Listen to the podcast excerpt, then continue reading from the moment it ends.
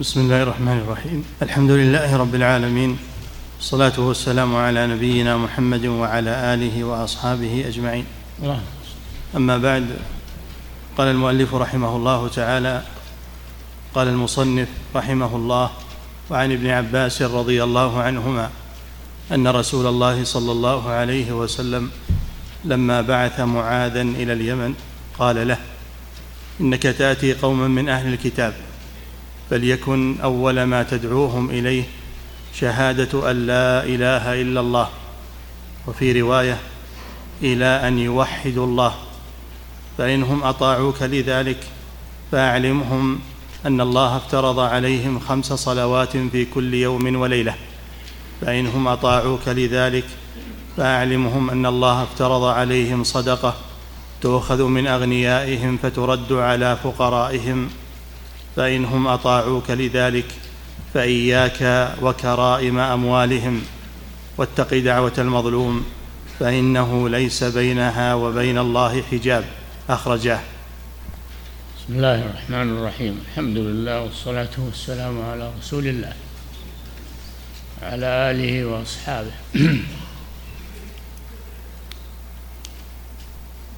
لما جاء وفد نجران إلى رسول الله صلى الله عليه وسلم وكانوا من النصارى. تصالحوا مع الرسول صلى الله عليه وسلم. وعقد بينه وبينهم صلحا. فلما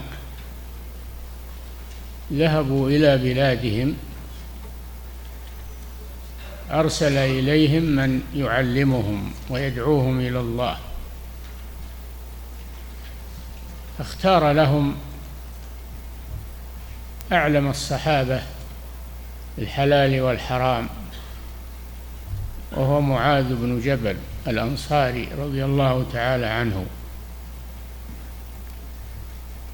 أرسله إليهم معلما وقاضيا وداعيا إلى الله عز وجل.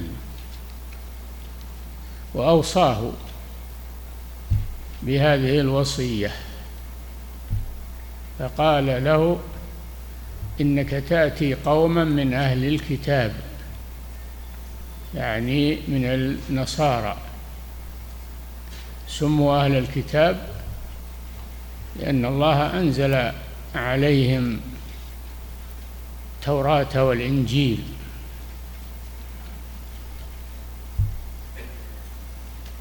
كما أنزل على نبينا محمد صلى الله عليه وسلم القرآن. فهم أهل الكتاب لأن هذا من باب الفرق بينهم وبين الوثنيين الأميين.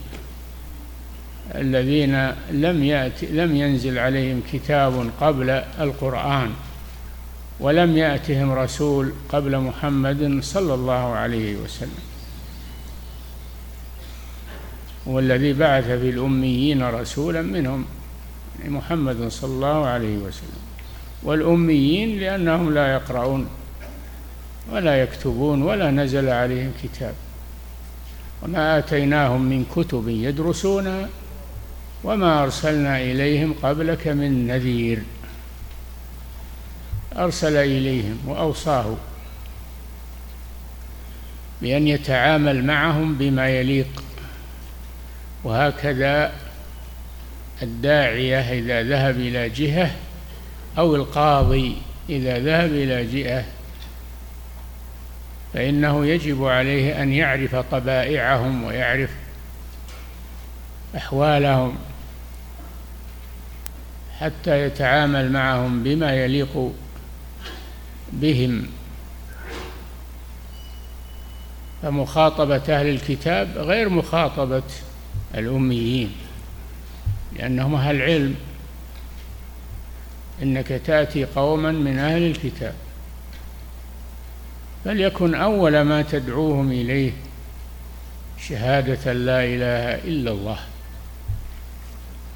هذا فيه بيان منهج الدعوة وأن أول ما يقوم به الداعية دعوة إلى العقيدة إلى إصلاح العقيدة.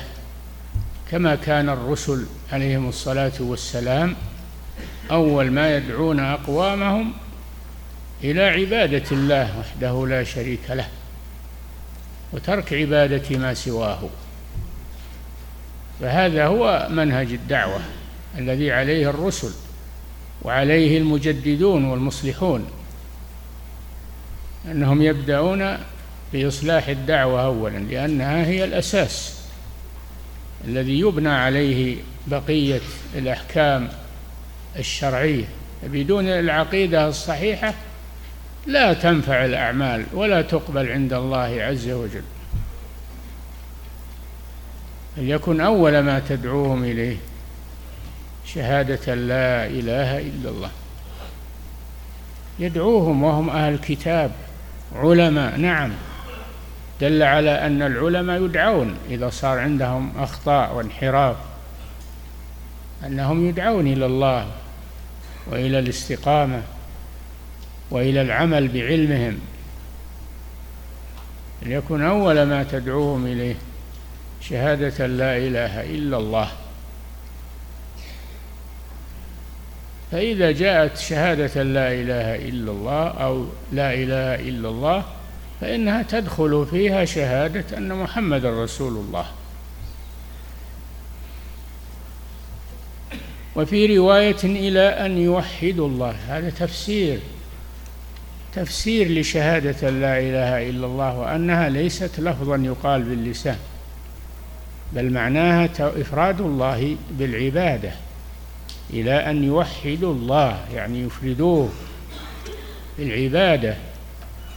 هم مجرد أنهم يتلفظون بلا إله إلا الله بدون التزام بدون معرفة لمعناها وبدون عمل بمقتضاها.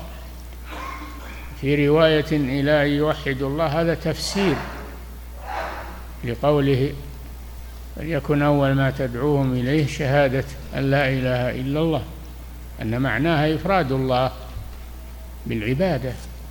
هذا مقتضاها ومعناها. فإنهم أجابوك لذلك هذا فيه التدرج في الدعوة أن الداعية يتدرج في الدعوة يبدأ بالأهم فالمهم. ولا يجمع الدنيا جميعا ويدعوهم جميعا إلى بل يتدرج بهم. أولا إصلاح العقيدة والأساس ثم يدعوهم إلى إلى الصلوات الخمس. هذا دليل على أهمية الصلوات الخمس. بعد الشهادتين وهي الركن الثاني من أركان الإسلام أن الله افترض عليهم خمس صلوات في اليوم والليلة. هذا فرض. ركن من أركان الإسلام بعد الشهادتين. وما عداه وما عدا الصلوات الخمس فإن من الصلوات ما عدا الصلوات الخمس من الصلوات فإنه يكون نافلة. الصلوات الخمس هي الفريضة. افترض عليهم وبقية الصلوات نوافل. وهي كثيرة. ولما جاء أعرابي إلى النبي صلى الله عليه وسلم سأله عن الإسلام. أخبره وقال له في مجرد في معرض تعليمه له الصلوات الخمس. إقامة الصلوات الخمس. قال هل علي غيرها؟ قال لا إلا أن تتطوع. فدل على أن ما عدا الصلوات الخمس من الصلوات فهي نوافل. فهي نوافل أو هي فروض كفايات. إذا قام بها من يكفي سقط الإثم عن الباقي. أما الصلوات الخمس فهي فرض عين على كل مسلم. ليست فرض كفاية فرض عين على كل مسلم. فإنهم أجابوك لذلك فأعلمهم أن الله افترض عليهم صدقة هذه الزكاة. فهذا فيه دليل على أهمية الزكاة وأنها هي الركن الثالث من أركان الإسلام وهي قرينة الصلاة في كتاب الله وفي سنة رسوله صلى الله عليه وسلم. افترض عليهم صدقة. الزكاة تسمى زكاة وتسمى صدقة. قال تعالى خذ من أموالهم صدقة تطهرهم تزكيهم بها وهي الزكاة سماها صدقة. تؤخذ من أغنيائهم. أما الفقير فليس عليه زكاة. والغني هو الذي يملك النصاب فأكثر. أما من يملك دون النصاب فليس عليه زكاة. لأنه ليس غنيا إنما هو فقير. إن الله افترض عليهم صدقة تؤخذ من أغنيائهم. وين تصرف؟ ترد على فقرائهم. كما قال جل وعلا وفي أموالهم حق معلوم للسائل والمحروم. هذا مصرف الزكاة. أو هذا أهم مصارف الزكاة. يعني مصارف الزكاة ثمانية كما في الآية. إنما الصدقات للفقراء والمساكين إلى آخر الآية. لكن أهمها حق الفقراء.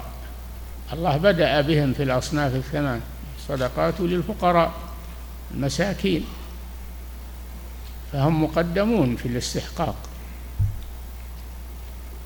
تؤخذ من أغنيائهم ترد في فقرائهم. هذا دل على أن زكاة المال تكون لأهل لفقراء البلد ولا تنقل. تصرف في فقراء البلد الذي فيه المال. هم أحق بها ولا تنقل إلا لمسوغ شرعي ترد في فقرائهم. فإنهم أجابوك لذلك فإياك وكرائم أموالهم. الكرائم جمع كريمة وهي النفيسة فالزكاة لا تجب في كرائم الأموال ولا في ردي الأموال. لا في الجيد ولا في الردي وإنما تجب في المتوسط. تجب في المتوسط من المال. إياك وأن أخذ أن أخذ الجيد بدون رضا.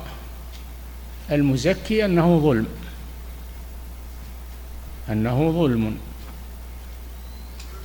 وإن أخذ من الردي فإنه ظلم للفقراء. أخذ من الجيد بغير رضاه هذا ظلم للمزكي. أخذ من الردي هذا ظلم للفقير. خير الأمور الوسط تؤخذ من الوسط. إياك وكرائم أمواله تحذير هذا. ثم أوصاه قال اتق دعوة المظلوم.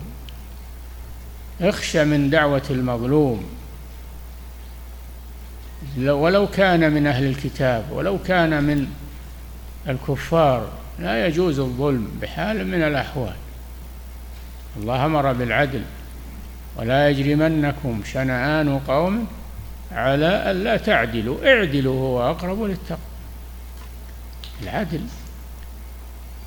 اتق دعوة المظلوم. احذر منها. ليه؟ لأنه ليس بينها وبين الله حجاب. فالله يتقبل دعوة المظلوم وإن كان كافرا. وينتقم من الظالم. هذا فيه خطر الظلم. ظلم الناس. وأن المسلم يتجنب الظلم. فإن الله يقبل دعوة المظلوم. ويقتص منه من الظالم ويعجل له العقوبة. نعم. قال المؤلف رحمه الله قال الحافظ كان بعث معاذ إلى اليمن سنة عشر قبل حج النبي صلى الله عليه وسلم. كما ذكره المصنف يعني البخاري في أواخر المغازي. نعم سنة السنة العاشرة من الهجرة يعني قبل وفاته صلى الله عليه وسلم. ولذلك معاذ لما جاء ورجع إلى المدينة وجد أن الرسول متوفى وجد الرسول قد توفي عليه الصلاة والسلام. نعم. وقيل كان ذلك في آخر سنة تسع عند منصرفه صلى الله عليه وسلم من تبوك. رواه الواقدي بإسناده إلى كعب بن مالك. المهم أن هذا كان في آخر حياته صلى الله عليه وسلم. نعم. رواه الواقدي بإسناده إلى كعب بن مالك وأخرجه ابن سعد في الطبقات عنه. واتفقوا على أنه لم يزل على اليمن إلى أن قدم في خلافة أبي بكر رضي الله عنه ثم توجه إلى الشام فمات بها. اتفقوا على أن معاذ رضي الله عنه بقي في اليمن إلى أن مات الرسول صلى الله عليه وسلم وخلفه أبو بكر الصديق فجاء معاذ إلى المدينة. أرسله الصديق إلى الشام معلما وداعيا إلى الله. فمات هناك رضي الله عنه بالطاعون. أصاب أهل الشام الطاعون وهو الوباء المعروف. فمات به أبو عبيدة بن الجراح الأمير ومات فيه معاذ مات فيه خلق. نعم. قال شيخ الإسلام ومن فضائل معاذ رضي الله عنه أنه بعثه صلى الله عليه وسلم إلى اليمن مبلغا عنه ومفقها ومعلما وحاكما. هذا من فضائل معاذ أن النبي صلى الله عليه وسلم اختاره من بين الصحابة وكان شابا. اختاره من بين الصحابة لعلمه وفضله. نعم. بعثه صلى الله عليه وسلم إلى اليمن مبلغا عنه ومفقها ومعلما وحاكما. قوله نائبا عن الرسول صلى الله عليه وسلم. نعم. قوله إنك تأتي قوما من أهل الكتاب. قال القرطبي يعني به اليهود والنصارى لأنهم كانوا في اليمن أكثر من مشرك العرب أو أغلب. نعم كانت اليهود في اليمن وفيه منهم خلق كثير ولا يزالون إلى الآن هناك. فيهم بقايا وفيهم نصارى في نجران. نعم. وهم اليهود والنصارى هم أهل الكتاب. نعم. وإنما نبه على هذا ليتهيأ لمناظرتهم. نبه معاذا إلى أنه يأتي قوما من أهل الكتاب من أجل أن يستعد لمناقشتهم ومناظرتهم. لأنهم سيدلون بشبهات وبحجج. ولذلك اختاره الرسول صلى الله عليه وسلم لمواجهتهم. ففيه أن الداعية إذا ذهب إلى جهة أو القاضي أنه يدرس أحوال تلك الجهة وطبائع أهلها ليستعد لها. نعم. وقال الحافظ هو كالتوطئة للوصية. ليجمع همته عليها. نعم. قوله فليكن أول ما تدعوهم إليه شهادة أن لا إله إلا الله. هذا محل الشاهد من الحديث. باب الدعاء إلى شهادة أن لا إله إلا الله. نعم أنها أول شيء. نعم. لا تدعوهم إلى الصلاة وهم ليس عندهم توحيد. لا تدعوهم إلى الزكاة لا تدعوهم إلى أي عبادة. حتى يترسخ التوحيد ويتقرر. نعم. فليكن أول ما تدعوهم إليه شهادة أن لا إله إلا الله. وهذا منهج الرسل. كل رسول أول ما يقول لقومه يا قوم اعبدوا الله ما لكم من إله غيره. نعم. فليكن أول ما تدعوهم إليه شهادة أن لا إله إلا الله. شهادة رفع على أنه اسم يكن. مؤخر. مؤخر نعم. كان تنصب الاسم وترفع الاسم وتنصب الخبر. فليكن أول هذا خبرها مقدم. شهادة أن لا إله إلا الله آه، فليكن أول ما تدعوهم إليه شهادة أن لا إله إلا الله. خبرها آه اسمها اسمها مؤخر. نعم. شهادة رفع على أنه اسم يكن مؤخر وأول خبر مقدم ويجوز العكس. يجوز أن العكس أن أن يكون اللفظ فليكن أول ما تدعوهم إليه شهادة أن لا إله إلا الله. ويجوز أن تقول فليكن أو تقرأ فليكن أول ما أو أول فليكن أول ما تدعوهم إليه شهادة أن لا إله إلا الله. جائز التقديم والتأخير. نعم. قوله وفي رواية إلى أن يوحدوا الله. نعم هذه الرواية تفسر معنى شهادة لا إله إلا الله أنه توحيد الله بالعبادة. نعم.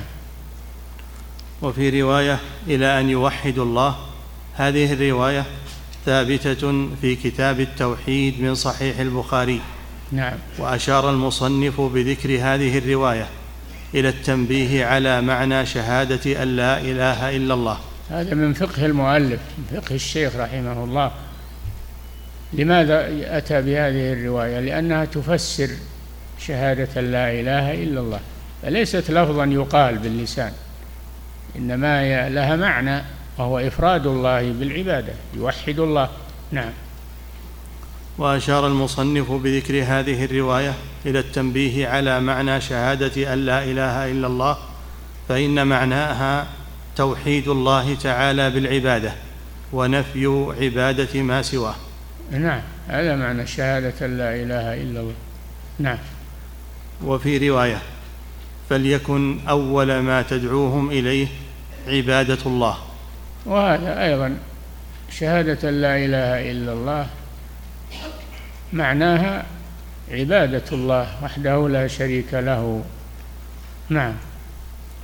وفي رواية فليكن أول ما تدعوهم إليه عبادة الله وذلك هو الكفر بالطاغوت والإيمان بالله. كما قال جل وعلا قد تبين الرشد من الغي فمن يكفر بالطاغوت ويؤمن بالله هذا معنى لا إله إلا الله. يكفر بالطاغوت هو معنى النفي لا إله ويؤمن بالله هذا معنى الإثبات إلا الله. نعم. وذلك هو الكفر بالطاغوت والإيمان بالله كما قال تعالى فمن يكفر بالطاغوت ويؤمن بالله فقد استمسك بالعروة الوثقى لا انفصام لها. العروة الوثقى هي لا إله إلا الله. العروة الوثقى كلمة الإخلاص كلمة التقوى كانوا وألزمهم كلمة التقوى. نعم. والعروة الوثقى هي لا إله إلا الله. نعم. وفي رواية للبخاري فقال ادعهم إلى شهادة أن لا إله إلا الله وأني رسول الله. إي نعم بالتفصيل. بالتفصيل. ذكر الشهادتين. هذا تفصيل. وإذا ذكر شهادة لا إله إلا الله دخلت فيها شهادة أن محمدا رسول الله. نعم.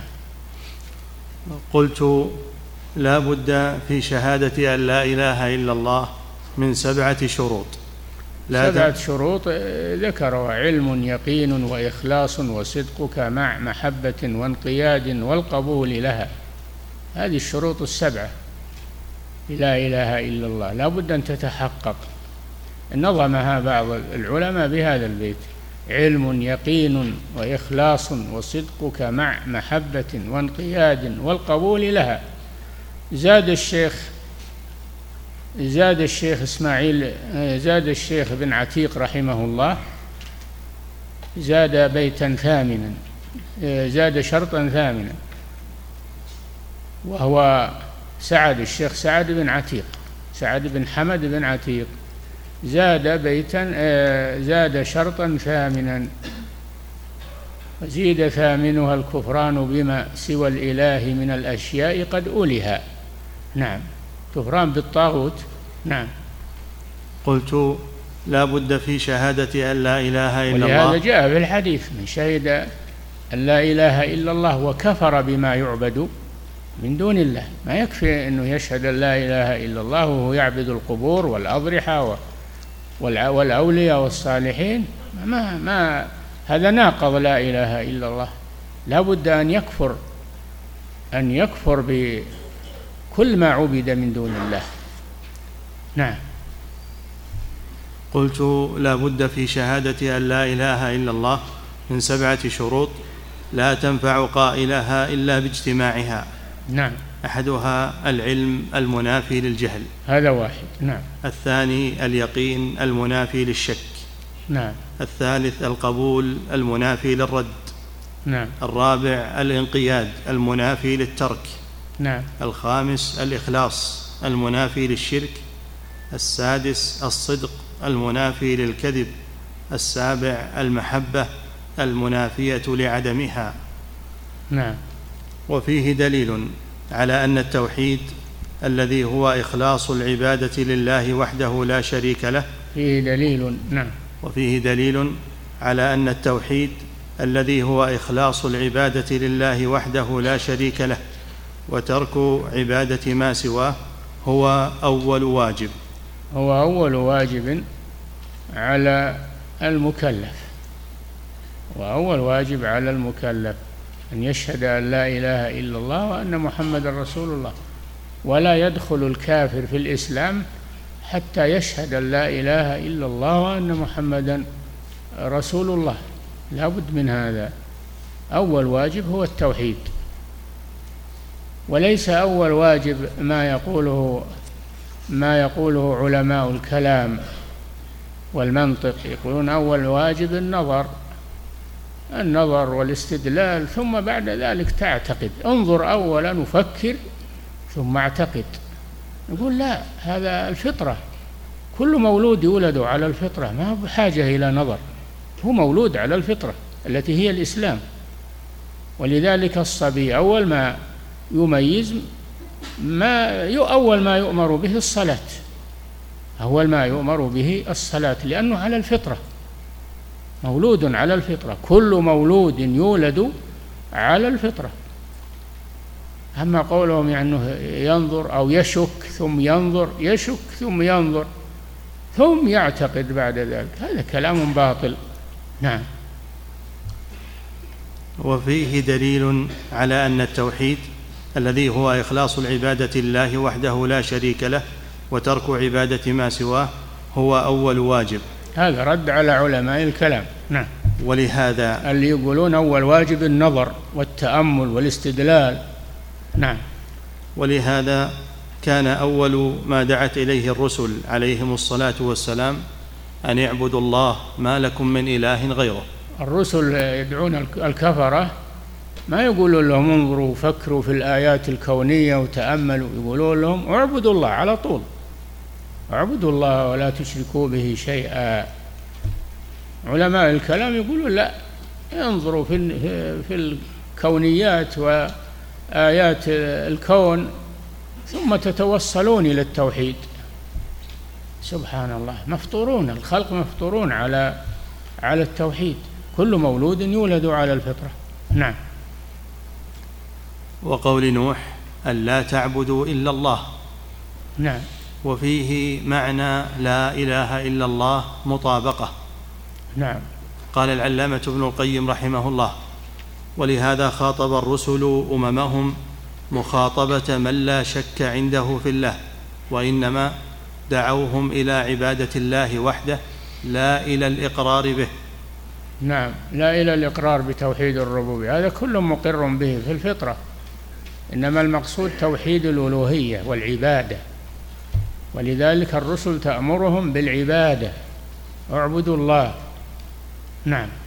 قال العلامة ابن القيم رحمه الله ولهذا خاطب الرسل أممهم مخاطبة من لا شك عنده في الله وإنما دعوهم إلى عبادة الله وحده لا إلى الإقرار به فقالت لهم أفي الله شك فاطر السماوات والأرض؟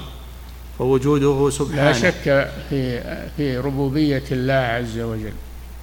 عند كل أحد. إنما يتظاهر بعض بعض الكفرة مثل فرعون والنمرود وتظاهرون بإنكار الربوبية.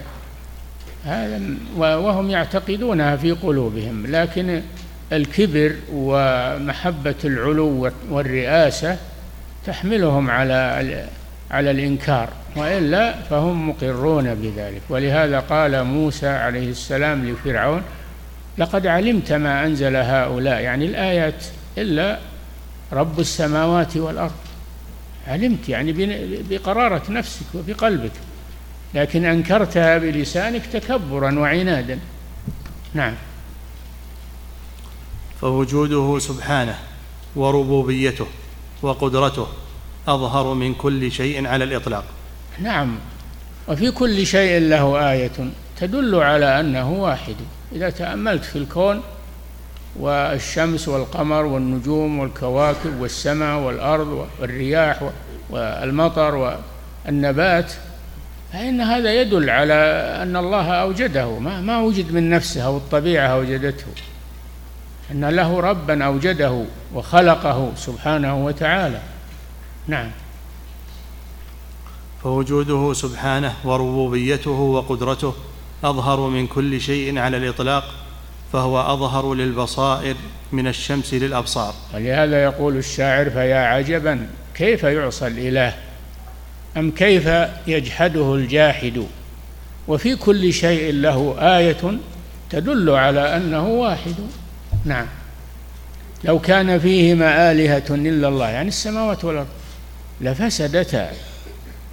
لفسد يتنازعون. كل واحد يريد كذا وواحد يريد كذا. ما إذا كان واحدا فإنه لا ينازعه أحد ويكون السماوات والأرض صالحة ومستقيمة.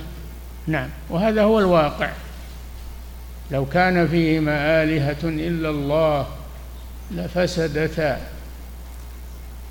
اتخذ الله من ولد وما كان معه من إله. إذن وما كان معه من إله إذن ها؟ لذهب كل إله بما خلق ولعلى بعضهم على بعض. تقاتلون تنافسون مثل الملوك في الدنيا. أليسوا يتقاتلون؟ ما يصلح ملكين في البلد. تقاتلون. فلا بد أن يكون الذي يتولى الأمور واحدا ينفرد بها. هذا في الشيء اليسير. فكيف بالكون كله؟ أن يكون فيه غير الله سبحانه وتعالى. نعم. فوجوده سبحانه وربوبيته وقدرته أظهر من كل شيء على الإطلاق فهو أظهر للبصائر من الشمس للأبصار. ما في شك. للبصائر يعني للعقول. الأبصار العيون والبصائر هي آه هي العقول. نعم. فهو أظهر للبصائر من الشمس للأبصار وأبين للعقول من كل ما تعقله وتقر بوجوده. نعم. فما ينكره إلا مكابر بلسانه وقلبه وعقله وفطرته وكلها تكذبه. ولذلك لما قال الكفار للرسل ائتونا بسلطان مبين قالت لهم رسلهم أفي الله شك؟ فاطر السماوات والأرض هذا البرهان. فاطر السماوات والأرض يدعوكم ليغفر لكم من ذنوبكم ويؤخركم إلى أجل مسمى. قالوا إن أنتم إلا بشر مثلنا. قالوا نحن بشر مثلكم ولكن الله يمن على من يشاء من عباده. هذه المناظرة التي كانت بين الرسل وأممهم. نعم. فما ينكره إلا مكابر بلسانه وقلبه وعقله وفطرته وكلها تكذبه. قال تعالى يكذبها العقل والفطرة والشاهد في الكون كلها تكفر الملحد. نعم. كلها ترد على الملحد تبطل قوله. نعم. قال تعالى الله الذي رفع السماوات بغير عمد ترونها ثم استوى على العرش. وسخر الشمس والقمر كل يجري لأجل مسمى يدبر الأمر يفصل الآيات لعلكم بلقاء ربكم توقنون. إلى آخر الآيات. نعم الفطرة تدل على أن هذا الكون له خالق واحد. ليس هناك خالقون متعددون. خالقه واحد. لو كان فيه خالقون لاختلف وتناقض. ولم ينتظم. نعم. قال شيخ الإسلام وقد علم بالاضطرار من دين الرسول صلى الله عليه وسلم واتفقت عليه الأمة أن أصل الإسلام وأول ما يؤمر به الخلق شهادة أن لا إله إلا الله وأن محمدا رسول الله.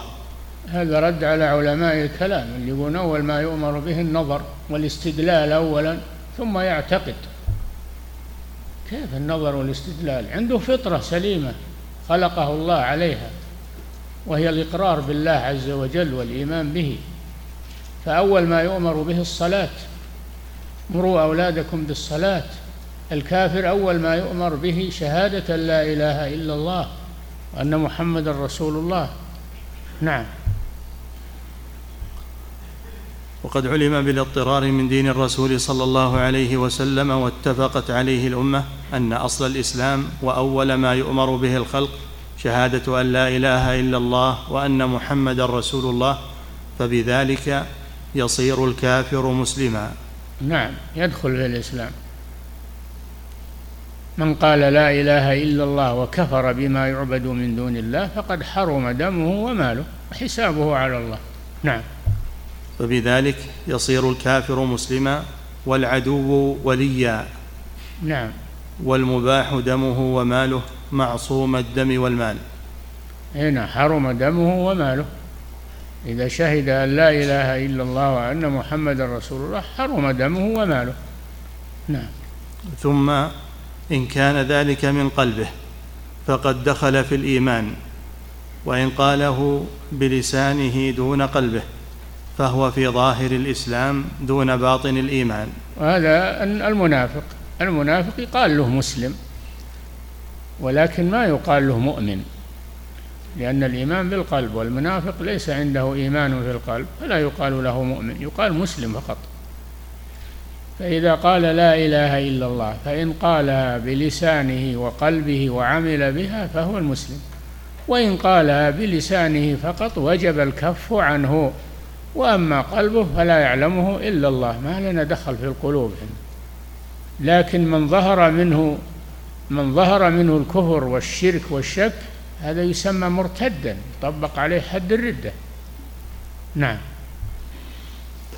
قال وأما إذا لم يتكلم بها مع القدرة فهو كافر باتفاق المسلمين باطنا وظاهرا عند سلف الأمة وأئمتها وجماهير العلماء. انتهى. وإن كان يعترف بهذا في قلبه وإن كان يعترف بهذا في قلبه هذا لا يدخله في الإيمان. لا بد من الأمرين النطق باللسان والاعتقاد بالقلب والعمل بالجوارح حتى يكون مؤمنا حقا. فإن اعترف بقلبه ولم ينطق بلسانه فهو كافر. فهو كافر. وإن نطق بلسانه ولم يعتقد بقلبه فهو منافق. وإن اعتقد وإن نطق بلسانه واعتقد بقلبه فهو المؤمن. نعم. قال وأما إذا لم يتكلم بها مع القدرة فهو كافر. مع القدرة. أما إذا كان ما يتكلم لأنه أخرس فيكفي الإشارة. يكفي منه الإشارة.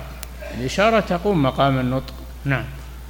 وأما إذا لم يتكلم بها مع القدرة فهو كافر باتفاق المسلمين باطنا وظاهرا عند سلف الأمة وأئمتها وجماهير العلماء. انتهى. ما يخالف في هذا إلا أهل الضلال. اللي يقول منهم اللي يقول الإيمان هو نطق باللسان فقط. المرجئة هذا مذاهب المرجئة. هو النطق باللسان فقط. منهم من يقول الإيمان هو الاعتقاد بالقلب فقط ولو لم ينطق. وهذا قول الأشاعرة ومن آه، نحى نحوهم.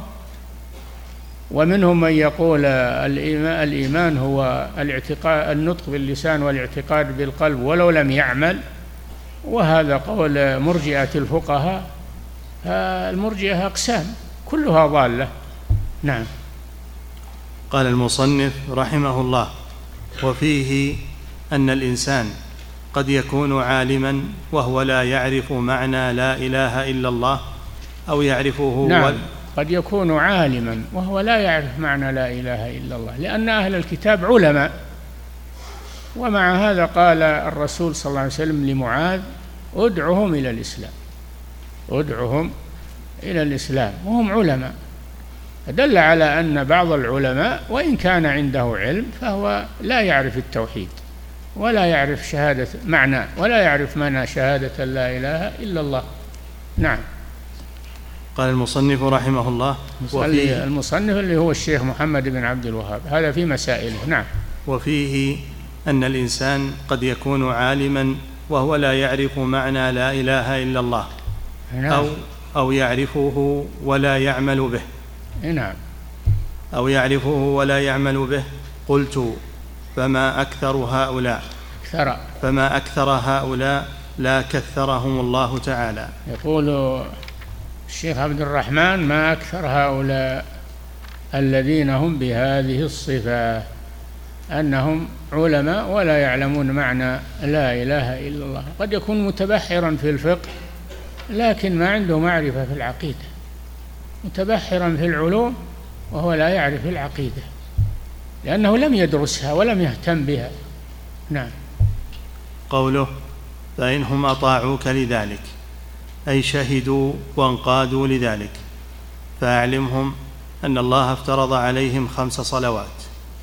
فيه أن الصلاة أعظم واجب بعد الشهادتين. نعم واضح. ولكن ما يطالب بها إلا بعد الشهادتين. نعم. فيه أن الصلاة أعظم واجب بعد الشهادتين. قال النووي ما معناه؟ إنه يدل على أن المطالبة بالفرائض في الدنيا لا تكون إلا بعد الإسلام. إيه نعم ما طالب الناس بالصلاة والزكاة والحج والصدقات والأمر بالمعروف والنهي عن المنكر ومحاسن الأخلاق إلا بعدما تدعوهم إلى التوحيد. شهادة لا إله إلا الله فيبدأ بها يبدأ بها. نعم. قال النووي ما معناه؟ إنه فيها الآن من من يدعون الدعوة ولا يهتمون بالتوحيد ولا يدعون إليه يقول تفرقون الناس خلوا الناس على عقائدهم لا تشوشون. يقول لا ما ما ما تصلح الدعوة إلا إذا وجد الأساس وهو التوحيد. أما إذا كنت تدعو إلى غير التوحيد من العبادات فأنت تبني على جرف نهار ما في فائدة لازم من الأساس. نعم. وقال النووي ما معناه؟ إنه يدل على أن المطالبة بالفرائض في الدنيا لا تكون إلا بعد الإسلام ولا يلزم من ذلك ألا يكونوا مخاطبين بها نعم. ويزاد في عذابهم بسببها في الآخرة. هذه مسألة خلافية هل الكفار مطالبون بفروع الشريعة أو ليسوا مطالبين حتى يدخلوا في الإسلام؟ نعم. والصحيح أن الكفار مخاطبون بفروع الشريعة المأمور به والمنهي عنه وهذا قول الأكثرين. انتهى. هذا فائدته إذا قلنا أنهم مخاطبون بفروع الشريعة أنه يزاد تعذيبهم زيادة على الكفر. يعذبون على ترك الفرائض زيادة على التعذيب على الكفر. نعم. قوله فأعلمهم أن الله افترض عليهم صدقة تؤخذ من أغنيائهم فترد على فقرائهم. شوف التدرج في الدعوة. نعم. فيه دليل على أن الزكاة أوجب الأركان بعد الصلاة. نعم. وأنها تؤخذ من الأغنياء وتصرف على الفقراء. نعم. وإنما خص النبي صلى الله عليه وسلم الفقراء لأن حقهم في الزكاة آكد من حق بقية الأصناف الثمانية. إيه، مقدم لأن الله بدأ بهم. إنما الصدقات للفقراء والمساكين فهم مقدمون على الأصناف الثمانية. نعم. وفيه أن الإمام هو الذي يتولى قبض الزكاة. وصرفها. إما نعم. تؤخذ من أغني من الذي يأخذها هو الإمام. ولذلك النبي صلى الله عليه وسلم كان يرسل العمال الذين يجبون الزكاة من القبائل. فالذي يقبض الزكوات من الناس ويوزعها على مصاريفها هو ولي الأمر أو من ينيبه. هذا في الأموال الظاهرة مثل بهيمة الأنعام والزروع والثمار. أما الأموال الباطنة فهذه توكل إلى أهلها يخرجون زكاتها ولا يرسل عمال إليها. ما يرسل عمال للتجار وأصحاب الدكاكين ما كان الرسول صلى الله عليه وسلم يرسل إليه. هذه تسمى الأموال الباطنة. إنما يجب على صاحب المال هو أن يزكي. مسؤوليته في هذا. نعم. وفيه أن الإمام هو الذي يتولى قبض الزكاة وصرفها إما بنفسه أو نائبه. نعم. فمن امتنع من أدائها أخذت قهرا منه. من امتنع من أداء الزكاة فإن كان جاحدا لوجوبها فهو كافر. وإن كان مقرا بوجوبها ولكن منعها بخلا مع إقراره بوجوبها فإنها تؤخذ منه ولو بالقوة كما قاتل أبو بكر الصديق رضي الله عنه مانع الزكاة وأخذها منه. فإن كان له شوكة ومنعه يقاتل إن كان ما له شوكة فهو يؤدب وتؤخذ منه الزكاة قهرا لأنها حق للفقراء. ومعلوم أن الإمام ينوب عن أصحاب الحقوق إذا امتنع إذا امتنع من هي عليه من أدائها ولي الأمر ينوب عن أصحابها ويأخذها من الظالمين ويؤديها إلى أهلها ولو لم يرضوا. نعم. وفي الحديث دليل على أنه يكفي إخراج الزكاة في صنف واحد. إي نعم لأن الرسول في هذا الحديث ذكر صنفا واحدا ترد آه، تؤخذ من أغنيائهم ترد في فقرائهم والفقراء صنف واحد. فإذا صرفها في صنف واحد أجزأت. نعم. وفي الحديث دليل على أنه يكفي إخراج الزكاة في صنف واحد كما هو مذهب الإمام مالك واحد. نعم. وفيه أنه لا يجوز دفعها إلى غني. نعم. في فقرائهم لا تحل الزكاة للغني.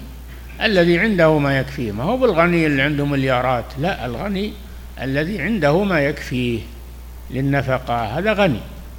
ما يعطى من الزكاة. نعم. ولا إلى كافر غير المؤلف. ولا تدفع الزكاة إلى كافر لأنها لفقراء المسلمين. إلا إذا كان الكافر من المؤلفة قلوبهم. ممن يرجى إسلامه أو كف شره فإنه يعطى لرجاء إسلامه أو يرجى كف شره عن المسلمين والمؤلفة قلوبهم من الأصناف والمؤلفة قلوبهم. نعم. وأن الزكاة واجبة في مال الصبي والمجنون. نعم تؤخذ من أغنيائهم. كل من عنده ما يبلغ النصاب سواء كان كبيرا أو صغيرا صبيا عاقلا أو أو مجنونا فإنه تؤخذ الزكاة لأنها حق في المال حق في المال للفقراء فتؤخذ يأخذها ولي اليتامى وولي القاصرين يخرجها يخرجها ولي القاصرين وولي الأيتام. نعم. وأن الزكاة واجبة في مال الصبي والمجنون كما هو قول الجمهور لعموم الحديث. تؤخذ من أغنيائهم هذا يشمل الغني ويشمل يشمل العاقل والمجنون يشمل الكبير والصغير. نعم. قلت والفقير إذا أفرد في اللفظ تناول المسكين وبالعكس. الفقير والمسكين بينهما فرق ولا لا؟ إذا ذكر جميعا إذا ذكر جميعا صار بينهما فرق. فالفقير هو من لا يجد شيئا. والمسكين من يجد بعض الكفاية أحسن حال من الفقير. أما إذا ذكر أحدهما دون الآخر ذكر المسكين يدخل فيه الفقير. ذكر الفقير يدخل فيه المسكين. ولهذا يقال إذا اجتمعا افترقا يعني في المعنى. وإذا افترقا اجتمعا في المعنى. نعم. قلت والفقير إذا أفرد في اللفظ تناول المسكين وبالعكس نعم. كنظائره نعم. كما قرره شيخ الإسلام. قرره جمهور أهل العلم نعم.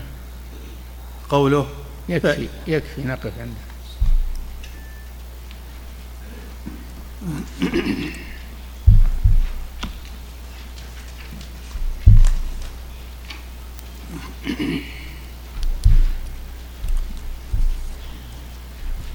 فضيلة الشيخ وفقكم الله.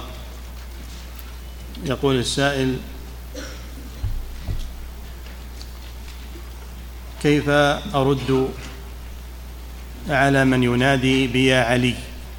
علما بأنه يحتج ويقول بأن بعض المسلمين منكم يجيز أن ينادي بعض الناس أمه عند حصول الشدائد كالأطفال وغيرهم. الأطفال يحتج بقولهم الطفل ما عنده عقل.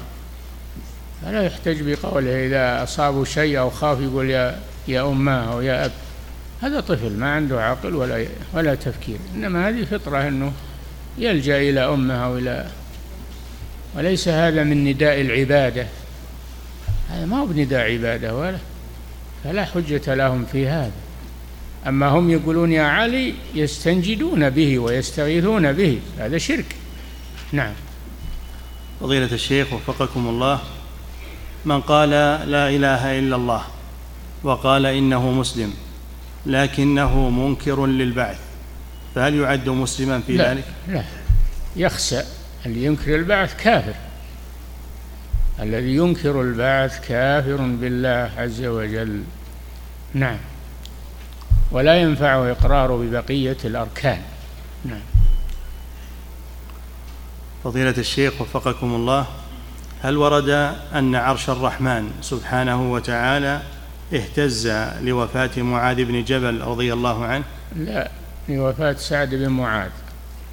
اهتز عرش الرحمن لموت سعد بن معاذ رضي الله عنه. نعم. فضيلة الشيخ وفقكم الله يقول ما حكم من يردد الشهادتين من وقت إلى آخر خوفا من وقوعه في الكفر أو موته عليه. ترديد الشهادتين طيب. هذا ذكر ذكر لله عز وجل. ترديد لا إله إلا الله شهادة لا إله إلا الله وأن محمد رسول الله هذا طيب. لأن هذا من الذكر. نعم. فضيلة الشيخ وفقكم الله هل هذه الطريقة في الدعوة صحيحة؟ وهي أنه أول ما يبدأ به دعوة الناس إلى مكارم الأخلاق. لا. هذا ضلال مخالف لدعوة الرسل. هذه دعوة الحزبيين الآن وهي دعوة باطلة. نعم لأنها مخالفة لمنهج الرسل. نعم وهم يريدون الناس يبقون على عقائدهم سواء كانت قبورية أو وثنية أو صوفية. المهم أنهم يجتمعون ويتبعونهم فقط. نعم.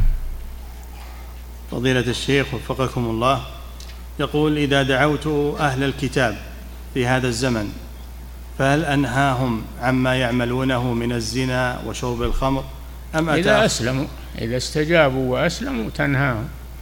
أما ما لم يستجيبوا فالكفر أعظم من الزنا وأعظم من نعم. فضيلة الشيخ وفقكم الله هذا سائل من خارج هذه البلاد يقول نحن في بلد يكثر فيه النصارى فما الأسلوب الأمثل؟ في دعوتهم إلى التوحيد وكيف نقنعهم بذلك؟ مثل ما سمعت في هذا الحديث تتدرج معهم. ادعوهم إلى شهادة لا إله إلا الله وأن محمد رسول الله فإن أجابوا تأمرهم بالصلاة فإن أجابوا تأمرهم بالزكاة إلى آخر أوامر الإسلام. تدرج معهم. نعم. فضيلة الشيخ وفقكم الله يقول هل من منهج الدعوة إقامة جوائز أو جعل جوائز للكفار لأجل ترغيبهم في حضور المحاضرات. هذا تأليف هذا يدخل في التأليف. المؤلفة قلوبهم يعطون المال تأليفا لهم ترغيبا لهم في الإسلام. نعم. فضيلة الشيخ وفقكم الله. يقول السائل عندنا قوم يدعون أو ينسبون أنفسهم إلى الإسلام. لكنهم لا يعرفون معنى الشهادة ولا يصلون ولا يصومون. يقول هل نسميهم مسلمين بادعائهم ذلك؟ لا. ما يسمون مسلمين إلا إذا شهدوا أن لا إله إلا الله وأن محمدا رسول الله وأقاموا الصلاة وآتوا الزكاة وآتوا أركان الإسلام أتوا بأركان الإسلام وإلا فليسوا مسلمين. نعم.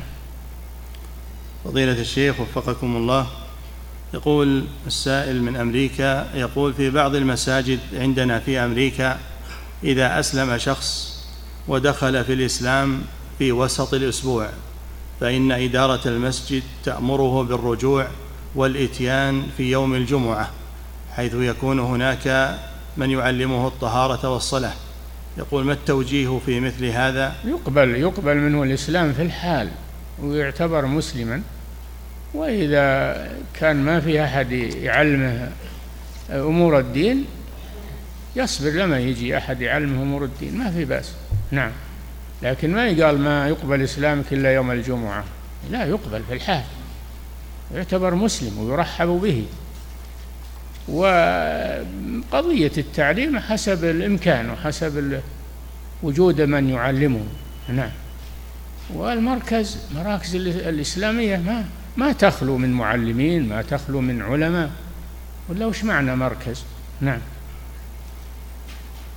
فضيلة الشيخ وفقكم الله يقول هناك من ينكر شروط كلمة التوحيد السبعة ويقول إذا أنكرها لم تصح منه الكلمة. ما تصح منه لا إله إلا الله إلا, إلا إذا أتى بشروطها. نعم.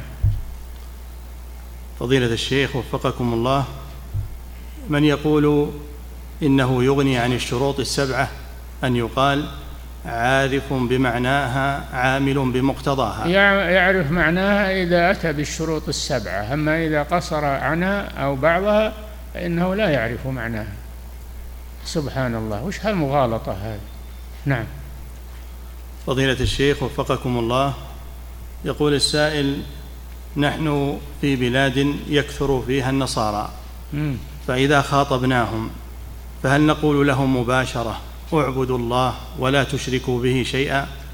أم نبين لهم قولوا لا إله إلا الله اطلبوا منهم أن يقولوا لا إله إلا الله أو أشهد أن لا إله إلا الله وأن محمدا عبده ورسوله. نعم.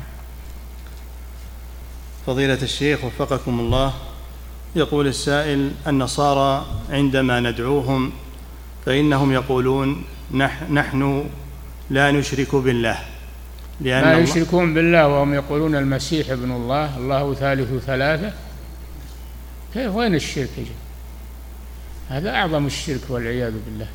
المسيح ابن الله هذا أعظم الشرك. نعم. فضيلة الشيخ وفقكم الله هل يشترط لدخول الكافر في الإسلام أن يشهد لا إله إلا الله لا إله إلا الله وأن يقول مع ذلك وأشهد أن محمدا رسول الله؟ نعم التفصيل أحسن. تفصيل أحسن. لابد من الشهادتين. ما يدخل في الإسلام إلا بالشهادتين. نعم. فضيلة الشيخ وفقكم الله ما المقصود بمرجئة الفقهاء؟ وهل هم من أهل السنة؟ من أهل السنة نعم لكن عندهم إرجاء عندهم إرجاء وهو أخف في الإرجاء. نعم. فضيلة الشيخ وفقكم الله يقول السائل هل يجوز أن يطلق على أحد من الناس إنه منافق وتعيينه بذلك؟ نحسن الظن بالناس ومن ظهر منه النفاق يوصف به. من ظهر من ما يصلي مع الجماعة اللي ما يصلي مع الجماعة هذا منافق كما قال الرسول صلى الله عليه وسلم. ولا يتخلف. كما قال النبي صلى الله عليه وسلم أثقل الصلوات على المنافقين صلاة العشاء صلاة الفجر. وقال عبد الله بن مسعود ولقد رأيتنا وما يتخلف عنها يعني صلاة الجماعة إلا منافق معلوم النفاق. نعم. فضيلة الشيخ وفقكم الله هذا سائل من بريطانيا يقول بعض الكفار في بلدنا يريدون أن يدخلوا في الإسلام. ولهم رغبة في ذلك. لكن يقولون نحتاج إلى وقت لنفكر في هذا الأمر. سؤاله هل نعطيهم هذه الفرصة وهذا الوقت أم نقول لهم ادخلوا في هذا في هذه الحال ثم فكروا فيما بعد؟ بينوا لهم ما هو الإسلام. ولا يحتاجون تفكير. إذا بينتوا لهم ووضحتوا لهم ما يحتاجون إلى تفكير. إن كانوا صادقين يريدون الحق. أما إن كانوا مماطلين فهؤلاء لا, لا حيلة فيهم. نعم. فضيلة الشيخ وفقكم الله يقول تكثر هذه العبارة على ألسنة بعض الناس وهي أهم شيء أن الإنسان يصلي. فهل هذا كاف في الشرع؟ يصلي بعد ما يشهد أن لا إله إلا الله وأن محمد رسول الله ويقوم بمعناها ويقوم بمدلولها ثم يصلي. لأن الصلاة من معنى لا إله إلا الله. الصلاة والزكاة وأوامر الإسلام كلها داخلة في معنى لا إله إلا الله. نعم. فضيلة الشيخ وفقكم الله هذا سائل من خارج هذه البلاد يقول هل يجوز للجهات الدعوية والمساجد خارج البلاد الإسلامية كبلاد الغرب هل يجوز لهم أن يتولوا جمع الزكاة من المسلمين لإنفاقها في الأصناف الثمانية؟ الأموال الباطنة هذه توكل إخراج زكاتها إلى أصحابها. أما الأموال الظاهرة من الزروع والثمار والإبل والبقر والغنم هذه ولي الأمر هو الذي يجبيها ويجمعها من الناس. أنا ما أظن أن في بلاد الغرب بهيمة عام ما فيها بقر ما فيها بعارين ما فيها ما فيها غنم ما فيها.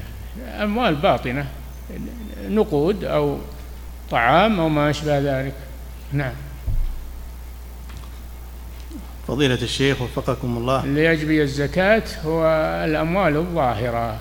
أما الأموال الباطنة هذه مسؤوليتها على أهلها يخرجون زكاتها. نعم.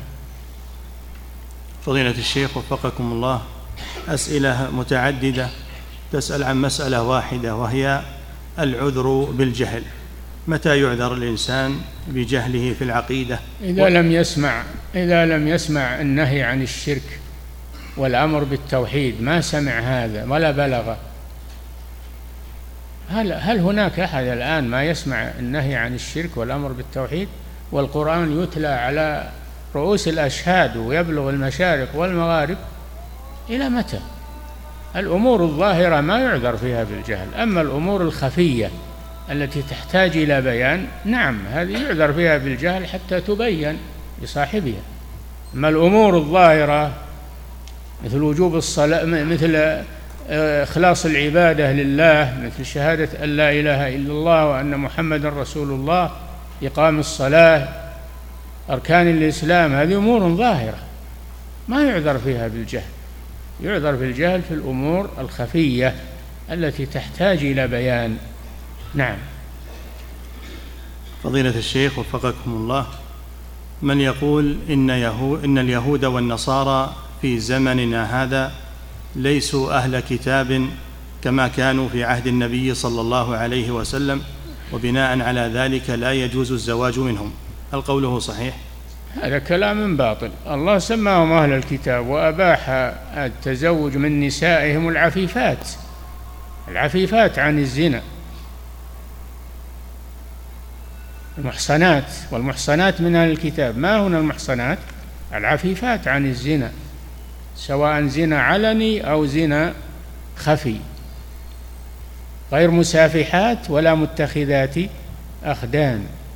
يجوز الزواج منهم. الله أباح هذا إلى يوم القيامة. وأن تعترض على الله وتقول لا ما هم أهل الكتاب؟ من يقول هذا؟ نعم.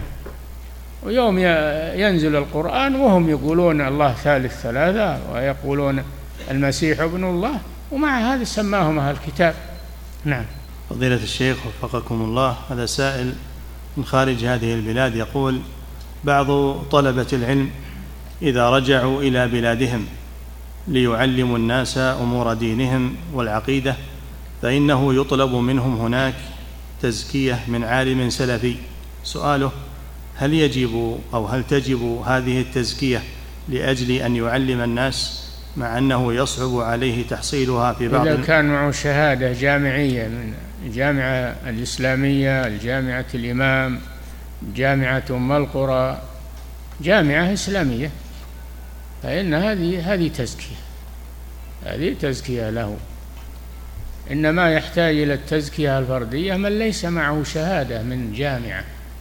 يحتاج إلى تزكية من العلماء المعروفين. نعم. فضيلة الشيخ وفقكم الله يقول السائل لي خال من المحافظين على الصلاة لكنه يخط في الأرض. فإذا أخبرته أن هذا لا يجوز قال إنما هذا من باب اللعب وليس باعتقاد مني. فما حكم ذلك؟ يخط في الأرض ويعمل إيش؟ مع مع الخط. يدعي علم الغيب يخبر عن المستقبل إذا خط في الأرض هذا كائن. أما إذا كان يخط بالأرض يعبث في الأرض هذا هذا عبث ما هو ما هو عن اعتقاد. نعم.